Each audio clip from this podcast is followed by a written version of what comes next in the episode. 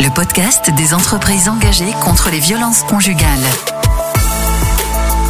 Bonjour à toutes et à tous et bienvenue pour cette nouvelle édition de One in Three Women, le podcast. One in Three Women, c'est le premier réseau européen d'entreprises engagées contre les violences conjugales. Il est né d'une statistique alarmante. Une femme sur trois est victime de violences physiques et ou sexuelles à un moment de sa vie, selon l'Organisation mondiale de la santé.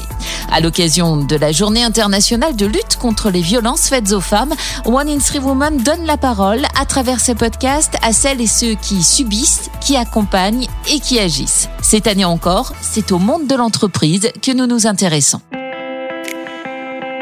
Commencer, pouvez-vous vous présenter? Je m'appelle Nisserine, je suis donc assistante sociale au sein d'un service social d'une grande entreprise.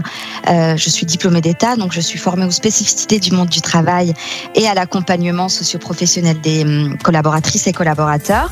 Mon travail consiste à apporter des réponses adaptées aux préoccupations d'ordre personnel et professionnel des collaborateurs et de contribuer ainsi à préserver ce qu'on appelle l'équilibre vie privée et vie professionnelle des salariés. Et alors, quelles sont vos missions dans le cadre des violences faites aux femmes dans le cas des violences euh, faites aux femmes, les victimes doivent pouvoir trouver un interlocuteur à qui parler au sein de l'entreprise.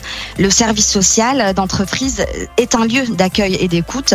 Il s'agit euh, d'accompagner la victime en toute confidentialité tout au long de ce parcours de reconstruction personnelle mais aussi familiale. La relation de confiance euh, qu'on instaure avec la victime permet de libérer la parole et d'évoquer la violence subie sans peur d'être jugée. En fait, c'est permettre à toutes les victimes de violences verbales, physiques, sexuelles, psychologiques, économiques d'accéder à leurs droits pour sortir des violences et se reconstruire.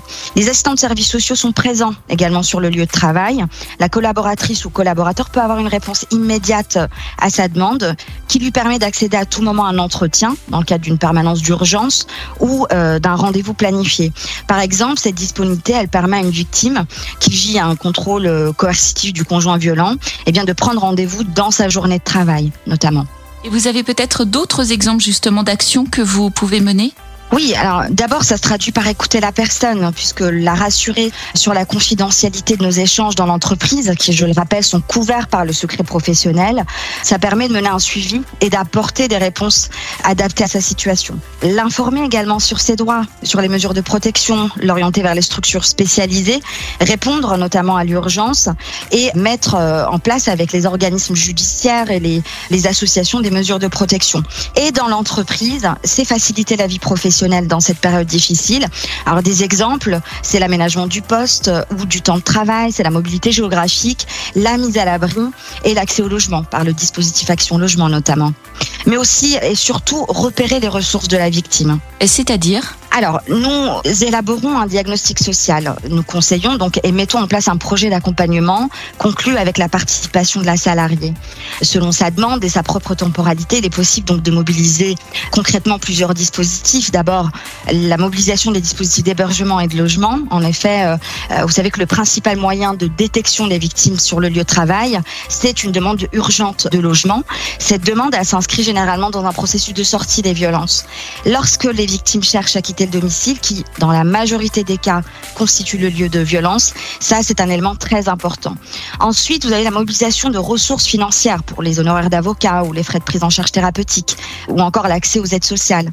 L'assistante sociale, elle, elle joue un rôle absolument clé parce qu'elle éclaire aussi l'entreprise et la filière RH grâce à ce qu'elle détecte et elle contribue ainsi directement au maintien dans l'emploi ou encore l'employabilité de la victime. Cela évite des décisions indues de la part de l'employeur en remontant concrètement des situations au cas par cas et au bon niveau. On trouve des solutions pour accompagner, comme l'aménagement horaire, l'autorisation d'absence, la mobilité ou encore le changement de données de contact, par exemple. Nisérine, on comprend du coup que vous travaillez avec les associations, mais comment plus précisément et où peut-être s'arrête le rôle de chacun? Vous avez raison de préciser le rôle euh, fondamental des associations, puisque les associations, elles, assurent un accompagnement global, euh, psychologique, juridique, social, dans la durée et dans la mise en sécurité. Ce qui veut dire que l'entreprise, elle va être un premier maillon d'intervention, mais elle ne va pas se substituer à une prise en charge spécialisée, holistique et globale de la victime. Donc ça, c'est très important qu'on puisse connaître le rôle de chacun, qu'on puisse s'arrêter également au bon moment, c'est-à-dire ce repérage, cette détection. Et cette mise en confiance, ensuite, établir un relais avec les associations. Nous disposons d'un réseau associatif très riche qui couvre tout le territoire national et nous avons la possibilité effectivement d'orienter très facilement. Et il arrive que certaines collaboratrices viennent aussi euh, parfois vous voir pour des faits de violence passée. Comment est-ce que vous les aidez? Ce qui est important, c'est de bien connaître l'impact psychotraumatique délétère des violences conjugales sur les victimes, sur leur santé, qu'elle soit mentale ou physique, sur leur souffrance et sur leur comportement. Donc, enclencher un travail thérapeutique permet de rendre possible la compréhension des symptômes comme la fatigabilité, l'anxiété ou encore d'autres troubles. Donc, cela se traduit par comprendre, donner du sens à sa souffrance, à son mal-être, à ses troubles du comportement et pouvoir les relier à la violence conjugale. Dans ce processus de prise en charge, la collaboration avec plusieurs acteurs dans l'entreprise, notamment la médecine du travail, est essentielle. Nous disposons également dans l'entreprise où j'exerce d'une ligne téléphonique de soutien psychologique et gratuite pour tous les collaborateurs pour des entretiens anonymes avec des psychologues hein, qui peuvent aussi aboutir à des orientations de services de victimologie, de stress post-traumatique ou des suivis psychologiques pérennes. Enfin, les orientations vers les associations spécialisées permettent également des démarches juridiques lorsque les faits ne sont pas prescrits. Et donc ça, c'est côté collaboratrice victime hein, de violences faites aux femmes.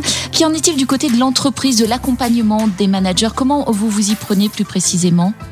Alors du côté du manager, effectivement, le manager est très souvent démuni, pas armé hein, devant cette situation inédite, car elle est en dehors hein, du champ de l'entreprise et du quotidien de travail.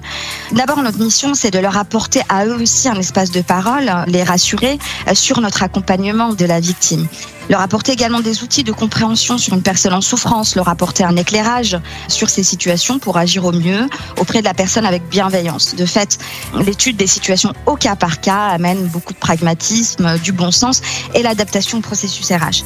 Nous déployons aussi également dans l'entreprise ce qu'on appelle des ateliers de sensibilisation sur euh, la détection des signaux faibles et sur le comment agir.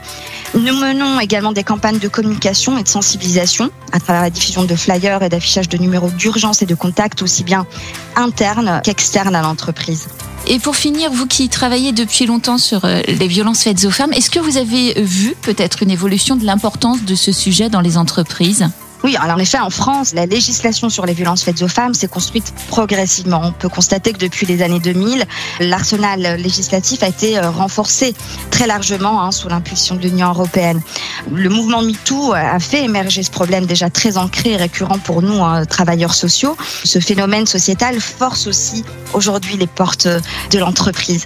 Aussi, de nombreuses entreprises sont engagées dans l'accompagnement des salariés hein, en situation de violence conjugale, en partenariat avec les associations spécialisées les entreprises aujourd'hui, je dirais qu'elles se sentent légitimes pour briser le silence et signent de plus en plus des chartes d'engagement, ce qui est un élément très positif.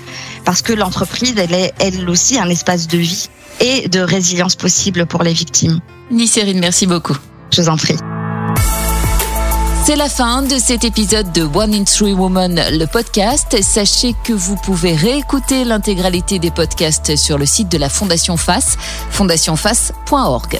Un grand merci à celles et ceux qui ont pris la parole et merci aux entreprises du réseau engagées dans la lutte contre les violences faites aux femmes.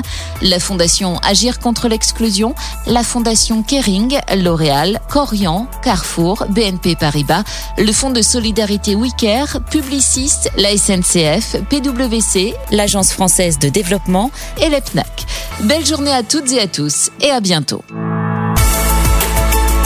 Ensemble, agissons contre les violences conjugales.